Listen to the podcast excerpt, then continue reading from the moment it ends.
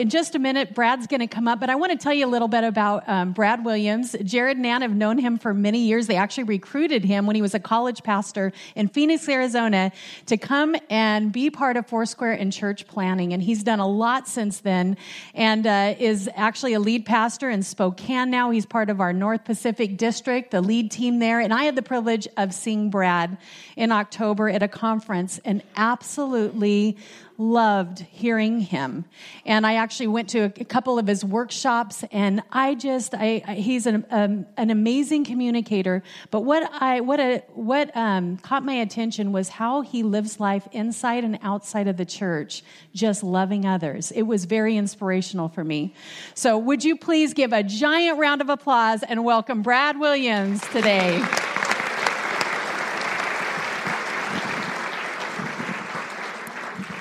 Well, thank you, Kim, so much. And it's so good to be here with everybody today. I was talking to a few friends today, and it's been, I, think the last time I was here was like five years ago. So uh, it has been a while, and a lot of things have changed. In fact, I was asking Brad, I said, you know, were you here then and then and then? And he's like, no, like all the people you knew that were here back then, they're gone now. And then Isaac Hovett shows up this morning, and I'm like, well, he's here. He's here for me. So it's great. So good to see Isaac, and, and uh, good to be here with you guys. Jared and Ann have had such a huge influence on my life. Uh, in fact, I told a couple of people this morning when I was 21 years old, I wrote them a letter and I invited them to speak into my life at any level. I just said, I'm going to give you permission for the rest of my life. Like, you can speak into my life, you can ask me any question, challenge me, do whatever you want. Boy, was that a mistake. Right? No, it's, it's been awesome. They've had, uh, they've had a profound influence. And uh, I used to listen to Jared preaching. I used to listen to tapes, and uh, Jared taught me so much. Uh, unfortunately, in that process, I also learned uh, a really good Jared impersonation. and at our classic service this morning, yeah, I, I, asked them, and they like everyone demanded, and they were like, "You've got to do it." And so, uh, so you just are you guys you guys want it? My Jared, okay, all right. So you might want to like I don't look like Jared, obviously. He's a lot thinner than I am, but uh, but I kind of sound a little bit like him. So you ready? Here it is. It is so good to see all of you in this wonderful place today. What an amazing privilege it is, all of your beautiful faces shining here today. Yeah, there you go. There it is, yeah. yeah. He doesn't know that I do this, all right? So don't tell him, okay? Let's just keep that between us. I don't, I don't want anyone to know. But, um, you know, you can learn a lot about people based on the stories that they tell, right? Uh, somebody tells a story and you get to know them, you get to know their personality, you hear what, what they like to talk about. Um, it's fascinating because um, Jesus told a lot of stories, and, and, it's, it's interesting. And I know in this series, a little story with a big idea, this series, um, we've really been talking about the stories of Jesus. And what's fascinating is that a third of the teaching of Jesus actually came through stories. Kind of an interesting thing, right? That Jesus told stories. He told stories for the same reason that we tell stories, because there was a point, there was something he was trying to get across. Uh, we tell stories oftentimes for a very simple point that's to entertain people, right? And, and, certainly with Jesus, there was a dynamic to his stories that was very engaging and very entertaining. But there was another layer to the stories of Jesus. There was always a point to what Jesus was talking about. And those points often are far deeper truths that we need to understand, not only about ourselves, but they also give us a window into who Jesus actually is. They tell us about Jesus. And I think that's an important thing for us. Um, I think the vast majority of people's misunderstanding about Jesus and the church and Christians today is not the result of their lack of education. I think it's the result of people who know Jesus or say they know Jesus that really don't know Jesus. So I, I, think for a lot of us, the consequences of us not knowing Jesus means that there's, there's irrepar- irreparable damage that happens in our relationships. There's things we say, there's represent- representation that we give to people about Jesus that oftentimes isn't connected to Jesus. And so I think knowing Jesus is one of the critical things for us as Christians, not just for our own lives, but for the lives of people around us. For people to see Jesus in us, I think is critically important. And so these stories um, that we've been unpacking in this series are, are incredibly important. They matter. And a proper understanding of what Jesus was talking about beneath the surface is critical for us. So, this one that we're looking at today, the story of the prodigal son or the prodigal sons, I think there's a profoundness to this story that most of us um, wouldn't even imagine. Um, before we dive into it, I want to just conduct a little bit of a poll. I'm just going to have a little bit of fun just for a moment and just talk about a few things. Actually, have you be honest in church just for a moment all right? So you're kind of getting where we're going with this. I want to take a poll on your driving habits. Those of you that drive, I want to talk about your driving for just a minute. I know some of you are nervous. We're not going to talk about texting and driving. We already know you do that. We've seen you or talking on your phone and driving. We know you do these things. Stop it. This drives us crazy. You're going to hurt somebody. I want to talk about something different, all right? I want you to think about the way that you drive, and I want you to first think about this. If you're a Monday through Friday kind of worker, or whatever your week is, you know, if you start work on Friday and work till Thursday, whatever, you know, the next whatever, if you're like always working, whatever. But I want you to think about your work week, and I want you to think about how you drive, maybe your school week, uh, whatever it is. I want you to think about how you drive on your way to work on Monday morning, if you're a Monday through Friday person. And now I want you to think about how you drive on Friday on your way home from work. How many of you drive a little differently in those two situations? Let's admit it, right? The music's a little different. Like on Monday, you're like rocking out, you're cranking, you're getting pumped up. And like on, you know, like on Friday, it's Bob Marley, right? You're like, all right, it's all right. I'm just chilling out, right? Everybody's, everybody's all right. You're letting people in traffic. On Monday, you're like, you're not getting in here. And on Friday, you're like, go ahead. What's the hurry, right? There's a difference. How about this one? I want you to think about your driving habits with this. How many of you drive differently when the person that, that you're like intimate with, like your, your, you know, your best friend, your brother, your sister, your spouse, that person that's like one of your closest friends, do you drive differently when that person and you have just had an argument or a fight or when you're just riding in the car having a great time together? Anyone drive differently? Come on. Oh, they, there's six honest people at Evergreen. That's what I'm realizing. Either that is only six people that drive, right? Because that's the deal, right? Like you're talking to your friend, you're getting along, you're just driving, you're cruising along. You get an argument, and all of a sudden it's, I mean, where do we get the phrase, don't drive angry? Because we drive angry, right? Someone upsets us and we drive kind of angry, right? All right, th- th- third thing here, last one. How many of you, how many of you drive differently when you're showing up early someplace, like 10, 15 minutes, and when you're running late? Yeah, okay, finally some honesty, right? You drive different, right? So I just want to tell you this. So uh, a, a, while back, like six or seven weeks ago, I was out on, on, a bike ride. I was out by Newberg, up by Bald Peak. I was out on a bike ride just by myself, kind of cruising along uh, one of the country roads out there. And as I was rolling along on my bike, I heard this like whir, this like beautiful sound of an Italian engine behind me. And I could just tell, you know, there was like this deep, throaty word of the motor. And I could just tell, man, this is going to be a beautiful car. And so I'm riding along, and obviously, you know, it's kind of maybe blocking the road the way bike riders do. And, and I'm thinking, well, at some point, you know, this person's going to pass. And I couldn't wait to see, like, what is this car? Because it sounded beautiful. Sure enough, as I'm riding along, this guy starts to, he's there for a while, and then very slowly I listen to him accelerate. The car builds speed and comes around me real slowly, and it is this gorgeous red Ferrari, like beautiful car. And the guy driving, the epitome of a midlife crisis. Like, absolutely quintessential. It, like you could have named the car the crisis. That's what you could have named the car. So he comes by, and as he rolls by, he looks at me and kind of gives me the head nod. And I look at him and give him the head nod, you know, all right. And so then I'm expecting what we all would expect, and that's that as he gets around me, I'm expecting like carbon monoxide, fumes, gasoline emissions. I'm expecting he's going to throttle it because that's what I would do in this moment, right? Show off the vulgar display of power, right?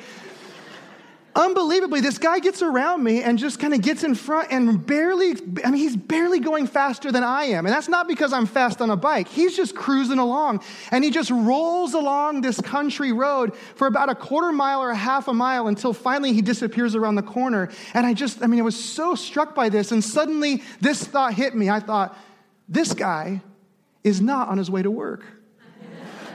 right? Because you don't drive like that on your way to work, do you, right? Now, contrast that to this. I was in downtown Portland. I was trying to park in downtown Portland, and I was like kind of, you know, mixing up and going different places, trying to find a spot on the street. And at one point, I, I pulled into a spot, and then I realized it's not where I wanted to be, so I suddenly pulled out. And when I pulled out, I hear this blaring of horns. And as I hear the blaring of horns, I also hear yelling, like the kind of yelling that you can hear inside your car that's happening inside another car. Like, like whoever this person is, is really angry. So I, I looked over my shoulder and I'm getting the one finger salute from this guy driving a Prius. and I was so struck by it, I was like, who drives a Prius in a hurry? Like, is that even a thing? Like, what is that? And so I, I actually laughed. Like, I looked at him and I laughed, like out loud. I got the double fingered salute. Like, I got both fingers. He was like driving with his knees just to express his frustration and anger with me. I was like, oh my gosh. And so, so, we, so what do we have? We have, we have, we have slow Ferraris and we have fast Prius, which is the plural form of Prius. slow Ferraris and fast Prius. Some of you, that, that's like a drive home one. You'll get that later. and you start to realize that, it, that maybe it's not the car. Maybe it's the person behind the wheel of the car, right? Maybe it's what's going on with that person who's driving the car. All of us have been given this thing called a life. All of us have been given a life. Some of us, we have a beautiful red Ferrari sort of life, and others of us, we've been given a Prius life. Most of us, we've been given like a 1983 Honda sort of life, right? But we've all been given a life. The question is not what life you've been given, the question is what is driving your life. What is behind the wheel of your life is what really matters. And here's what's fascinating. If you start looking at all the lives of people, you look at all the men, all the women in this room, everybody, if you look at everyone with all of our different stories, all of our different styles and kinds of life, all of our backgrounds, what's fascinating is that if you boil down what's driving us as people, what is driving every single human being on the planet is one of three things. That's, that's what I want to talk about today. I want to talk about three ways that we can actually live. In fact, first of all, I want to introduce these things to you. These are the motives of our heart. These are the motives that are driving our life. And I want to talk about these things. And then what I want us to do is consider which one's driving us. So, so three things. You can be your own savior, the irreligious way. You can be your own savior, the religious way. Or you can let God be your savior in the way of grace. Those are the three motives. And, and here's why this is so important two of these don't work. Two of these, if, if it's the way that we're choosing, two of these are what cause the disintegration in our lives, in our relationships. It's what causes the dysfunction in our family. It's what causes the disruption in our society. Two of these cause our frustration, our disappointment, our, our, our depression, our discouragement. Two of these simply don't work. And so it's essential that we understand them because there are nuances to each of these that all of us may find ourselves living in. There may be a part of us that's being driven driven by one of these things. And one of these things might be why we're in the situation, the season that we're in, the circumstances that we're in.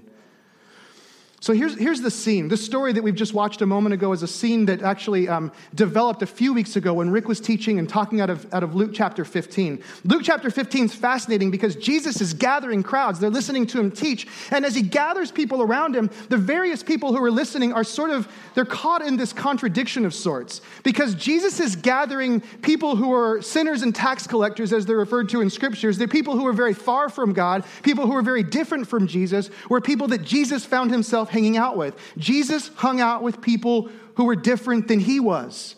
That was a conundrum for them. They were like, Jesus, why are you hanging out with us? Like, if you're all about God, God has never been all about us, and so why are you with us? So it was confusing to them. It was also confusing to the religious people because religious people were all about God, and when Jesus said he was there on behalf of God, they assumed he was there to be with them because they were the ones that were serious about God. So there's confusion for the, for the Pharisees, for the religious. Why are you hanging out with people who are not like you? You should be hanging around with people like us. So in Luke 15, Jesus tells three stories the lost coin, the lost sheep, and then this story of two sons.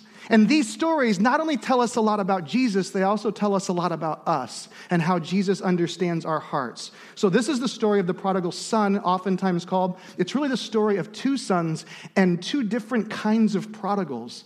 And I want you to see this as we walk through this. If you have your Bible, it's Luke chapter 15. If you don't have one, the words are on the screen. Just listen with me this, with this.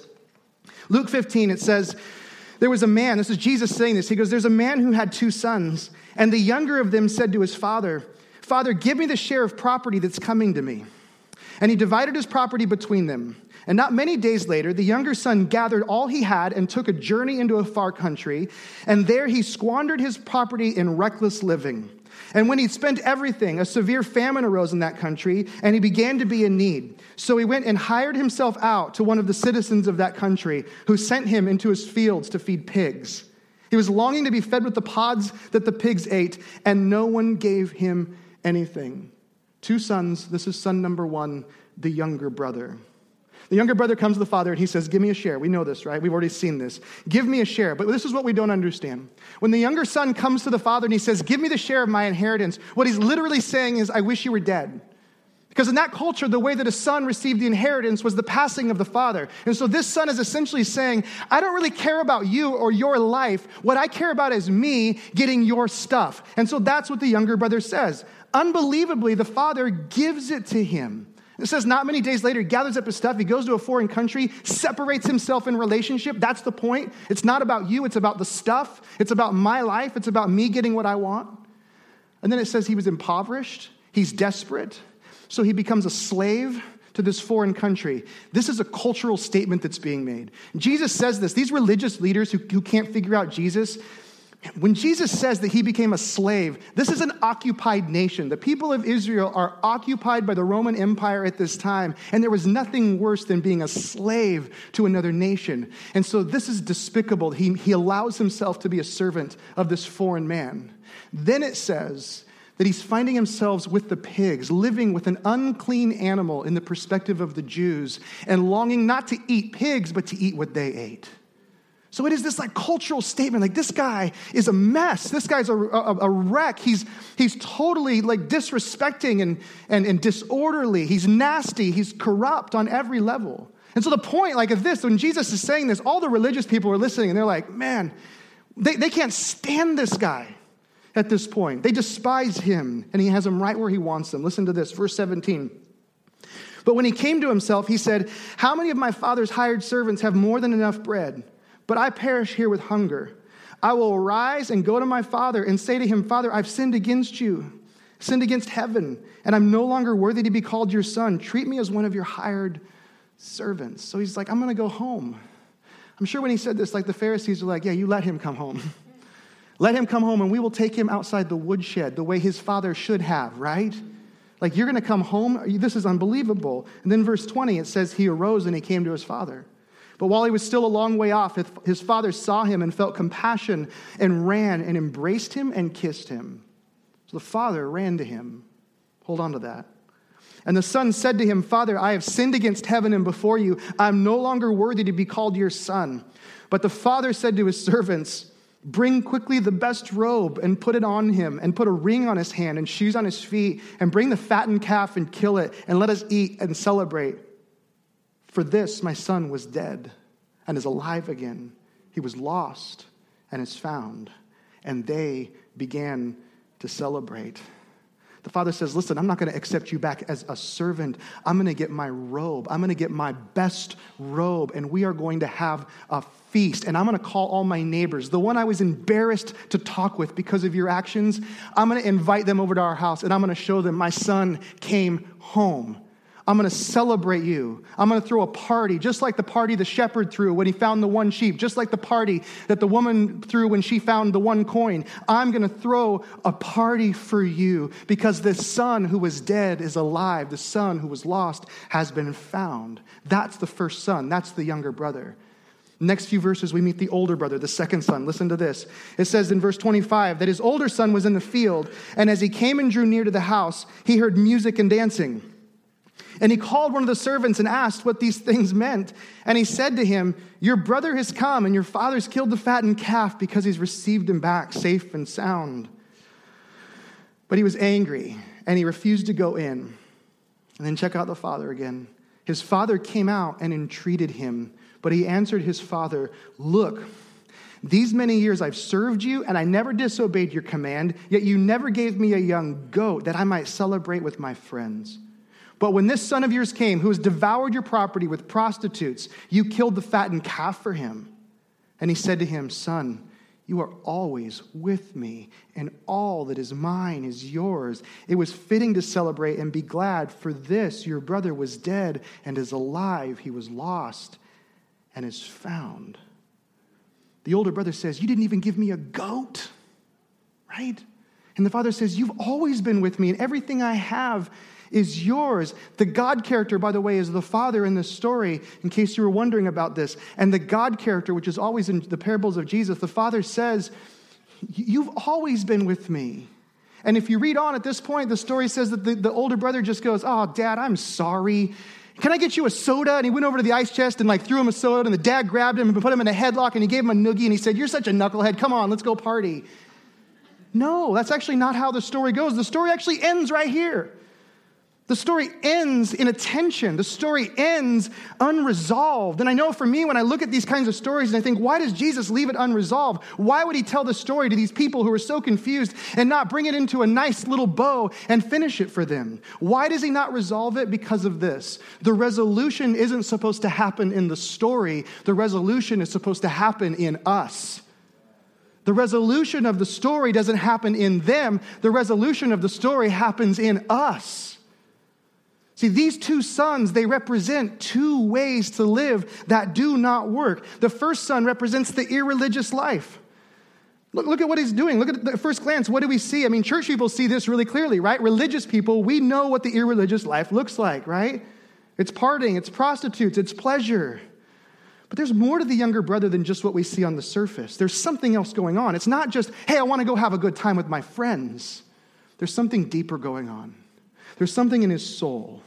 He is showing us a life that is irrespective of God. And when you choose to live a life irrespective of God, you are putting yourself in the primary driver's seat of your life. It is all about you. Living life in this way is living without God and in disregard to his direction. It is a life of self discovery and self indulgence. So, so this is what irreligion says. This first way of living says this it says, I don't have to obey anyone but myself. Irreligion says, I don't have to obey anyone but me. Sound familiar? it should, right? I mean, the younger brother is alive and well in our culture. I mean, this is the theme of our culture. This is how humanity is wired. Right? Left to our own devices, we will choose one of three ways, but this one is one that comes very easily, especially to us as Americans. Where does this begin? It begins with our rights. It begins with me demanding what I deserve. That's what the younger brother starts with. It is about what I have coming to me. The younger brother comes to the father and asks for his inheritance. He's saying, Listen, this is what I deserve, and then I'm to get what I deserve and I'm to spend it on me. It is about me getting what I want, about my way. And look where it gets him. Look where it lands him. His life's a mess. He loses it all. And nothing that he asked for, nothing that he longed for, not one bit of the inheritance mattered to him when it was all said and done. None of it mattered. That's one way to live. The older brother shows us something else. The younger brother, he's showing us how to be our own savior irreligiously. Save yourself, but do it without God. The older brother shows us something very interesting. He shows us how to be our own savior, but to do it religiously. And I think this is poignant for us church people. What is religion? Well, religion or moralism is working very hard to be incredibly good and obey God's laws so that you can feel like God owes you. That's ultimately what religion is, right? Religion says this religion says, I obey, therefore I'm accepted by God. That's what religion says. I obey, and if I do the right things, if I jump through the hoops, then God's going to accept me. It's like this the religious heart gets a contract out and says, God, here's the deal.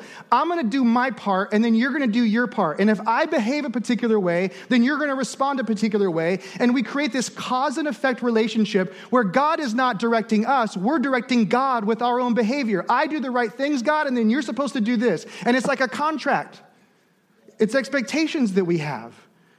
When the father brings, when the father brings the younger brother back, this is what's fascinating because you see the heart of this. When the father brings the younger brother back and he throws this party for him, the, the older brother's furious. He's so angry. And, and if you're like me, you wonder, why is the older brother so angry? Here's why he's mad. He's angry because when the younger brother has squandered all of his inheritance and the father says, Come, get the ring and get the robe and get the shoes and let's have a barbecue. When the father says to take all of these things, who's he taking those things from? The older brother, right? If the younger brother got his inheritance, then everything that was left was eventually the older brother's. So when the father says, Bring me that calf, well, that's the older brother's calf. When he says, Bring me that ring, that's the older brother's ring. That robe, those shoes, those things belong to the older brother. And what does this reveal? It reveals that his heart is no different than his younger brother. He wasn't there for the father, he was there for the father's things. He was just going about it a different way. That's why when he comes out, you know, and the father comes out and, and says, Come join me in the feast, And he says, Why don't you come in here? What does he say? He says, Listen, I've lived a good life. I've obeyed you. I've done what I'm supposed to do. I checked all the boxes. I showed up at church. I tithed. I volunteered. I did all this stuff. You owe me. See, many people think they're a Christian, and yet they have no sense of the reality of God in their lives. What they have is a deep sense of religiosity. They're looking at the fact that they live good lives, and that's where they find their morality. They look at the fact that they keep up their end of the bargain, and that's where they find their self worth. That's where they find their value. It's in their own moral performance. It's what I do, and whatever God does is based on what I do. And where does it get people like that? If you live religiously, if you live in this, you know where you end up? You end up bitter and angry, just like the older brother. That's why Jesus tells the story, because religious people end up bitter and angry. They're bitter and angry at others, they're bitter and angry at God because he didn't keep up his half of the deal. I've never heard anybody say of these two brothers, I really want to be the older brother when my life is over. No one ever says that, right? Because no one wants to be bitter and angry. And it turns out that there isn't much of a difference between saving ourselves through irreligion as there is between saving ourselves through religion. One son was lost far from home, and one son was lost right at home. That's why Jesus tells the story. You don't know me, you don't know what I'm about. Let me tell you a story that's going to help you understand. And that's when we see the third way. The third way, or the gospel, is us looking to God for life, for salvation, for meaning, for purpose. Religion and irreligion are still about you and what you do to save yourself, but the gospel is something that is completely different. It is something completely other. This is what the gospel says the gospel says, I'm accepted by God, and I live in response to that acceptance. Do you see the difference? I'm loved. God's given me grace. He's brought me in, and that changes everything. Me living out of a heart that's motivated by the love that's already been expressed to me, that is radically different than the other two options. It is no longer about me. It is no longer about my efforts. It doesn't matter what I do. It's about what God has done for me. That's what matters. That changes everything. Grace changes everything. We live out of that grace, out of that understanding of what God has done. Now, how do we actually do that? Beautifully, the story shows this to us. We experience it this way. First of all, you have to, you have to recognize the initiating love of the Father. I paused both times in both stories to point this out to you and so that you'd see this. But in both circumstances, it's the Father who initiates, it's the Father who comes. It's the father who runs out on the road and meets the son. It's the father who goes out and leaves the party and goes to the older brother. The father initiates. The father comes to us. He initiates. He's longing for us. The whole story of the cross is the father saying, I, I, I want you to be a part of this. So we acknowledge that God's the one that's coming to us, not us coming to him. And secondly, we need to learn to repent. That word repent is an interesting one. In our culture, there's not a lot of people that like the word repent for a lot of reasons. And, and the truth is, they don't like it because they don't understand it. Because repent simply means that we're moving a particular direction in our life Maybe we're moving religiously in one direction. Maybe we're moving irreligiously, like the younger brother in our life. And suddenly we have this change of understanding and we turn and now we move towards God. That's what the word repent means. Literally, it's just this acknowledgement that I'm moving in the wrong direction and I need to turn. We see it with the, with the younger brother. It's very clear. He says, like, what have I done? I've just, like, I know that I've headed in the wrong direction. I'm turning. I'm coming back to the Father. We need to confess of those things that we've done. We need to repent of our brokenness, the path where we just choose to live for our rights and our way. But we also need to repent of our good, good deeds and our good stuff. Literally, what is keeping the older brother from the feast is not his bad deeds, it's as much his pride and his good deeds. We need to repent of both of these. We need to acknowledge that anything I'm doing to earn this out of myself, to get what I want or earn God's favor, Either one of those are worthy of repentance. We need to keep repenting and keep going to God and saying, left to my own devices, I'll pursue one of these two ways. And then, third and finally, we need to see what it costs God to bring us home. We need to see what it costs God to bring us home. When, when, the, when the father brought the younger son in, he, he embraced him And he put this robe on him and he put the ring on his finger, the family ring that said, You're in the family. And he put the shoes on his feet. And he took the, took the calf and he barbecued. He, he welcomed in him. But remember, this all belonged to the older brother. It's why he was so angry. It was a part of his inheritance. But you know what a good older brother would have done? A good older brother would have seen his younger brother coming and would have seen his father gathering up his robes, and he would have beat him there, right? Because he was younger and faster, right? He would have gathered up his robes and he would have passed his dad on the road and he would have grabbed his brother. He would have thrown his arm. A good older brother would have thrown his arms around his little brother, right? And he'd have turned back to his dad and said, Dad, Dad, go get my robe. Go get that robe, you, like that one you're gonna give me. Go get the family ring. Start a barbecue. Let's get our family and friends. Let's get everybody here. Dad, get this thing started. That, isn't that what a good older brother would have done? This story doesn't have a good older brother, does it? But our story does. Our story does have a good older brother. We have the true older brother in Jesus Christ. Jesus Christ, who is stripped naked so that we could wear a robe of righteousness. Jesus Christ on a cross is cast out so that we could be brought in to the family. Jesus Christ on a cross paying a penalty for our sin so that we don't have to pay a penalty and can be brought home. That's what it cost to bring us home.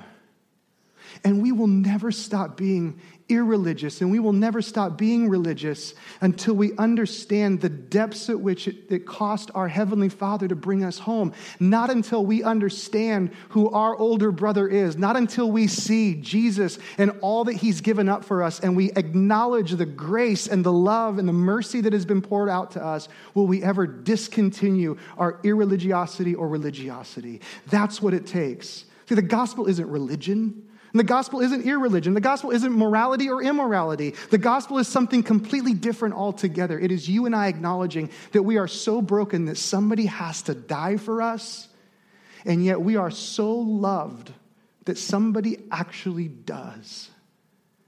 And in the moment of that realization, there is something that happens in our hearts. There's this pull, there's this drawing in, there is this desire for relationship with the Father. That is this thing called grace. And that's what Jesus was opening up to us. Amen. Would you pray with me?